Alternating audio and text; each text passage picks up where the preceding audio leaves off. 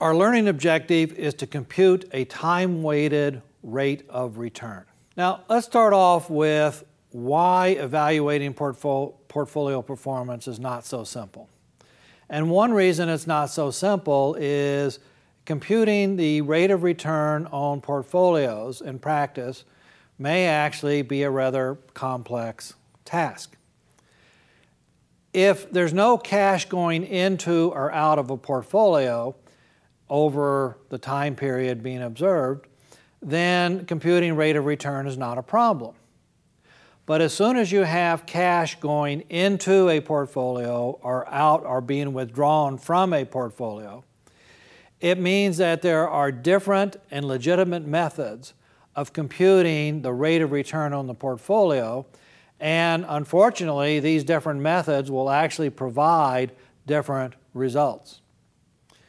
The two basic methods for evaluating portfolio performance are what we call time-weighted and dollar-weighted.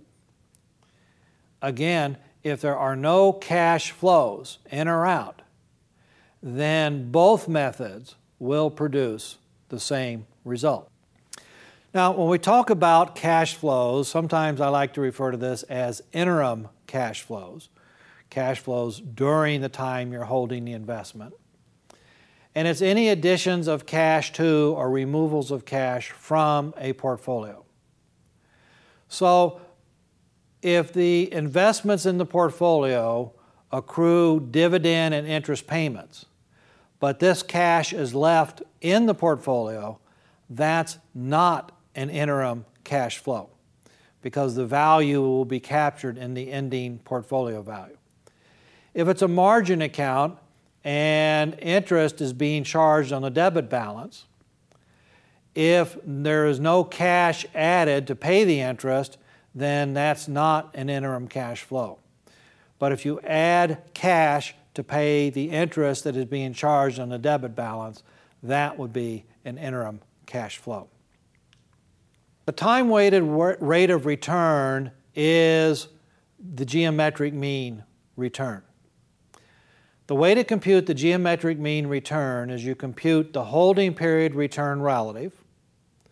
You then take the nth root, where n is the number of time periods, and you subtract one. So let's consider a sample problem. Let's say the initial value of your portfolio is one hundred thousand dollars. At the end of time period one, you add forty thousand dollars to the portfolio, and the value after you added the forty thousand dollars is one hundred thirty-five thousand dollars. At the end of time period two, the portfolio is worth one hundred fifty thousand dollars. What is the time-weighted rate of return? In order to compute the holding period return relative, we have to start by computing the per period returns.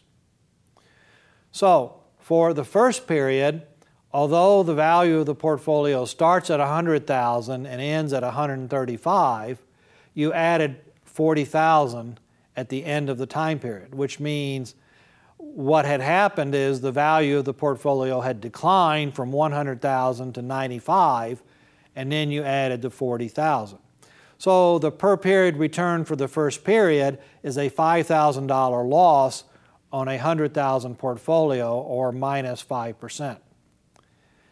In the second period, the value of the portfolio goes from one hundred thirty-five thousand dollars to one hundred fifty thousand dollars, and this is an eleven point one one percent rate of return.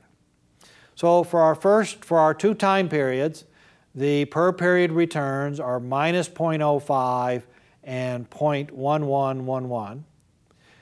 You have to convert these to per period return relatives, so it would be one minus zero point zero five and one plus zero point one one one one, which is zero point nine five and one point one one one one.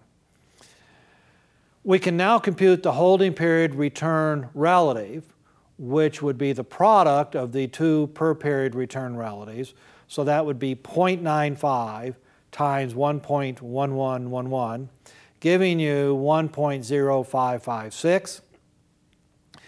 In this case, there are two time periods, So you would take the one point zero five five six to the one-half power, also known as the square root, and subtract one. Well, the square root is one point zero two seven four. Subtract one, and you get zero point zero two seven four, or two point seven four percent. Let's consider some true-false questions. A time-weighted rate of return gives equal weight to each time period. That's true. When you are computing the holding period return relative, you multiply all the per period return relatives together, and there's no weighting. So each time period has the same effective weight. Negative rates of return are problematical in time-weighted rates of return calculations. That's false. Your per period return relative just ends up being less than one. If your holding period return relative is also less than one, then once you take the nth root and subtract one, you will end up with a negative rate of return. So negative rates of return are functionally no different than positive rates of return and are not any issue in solving the problem.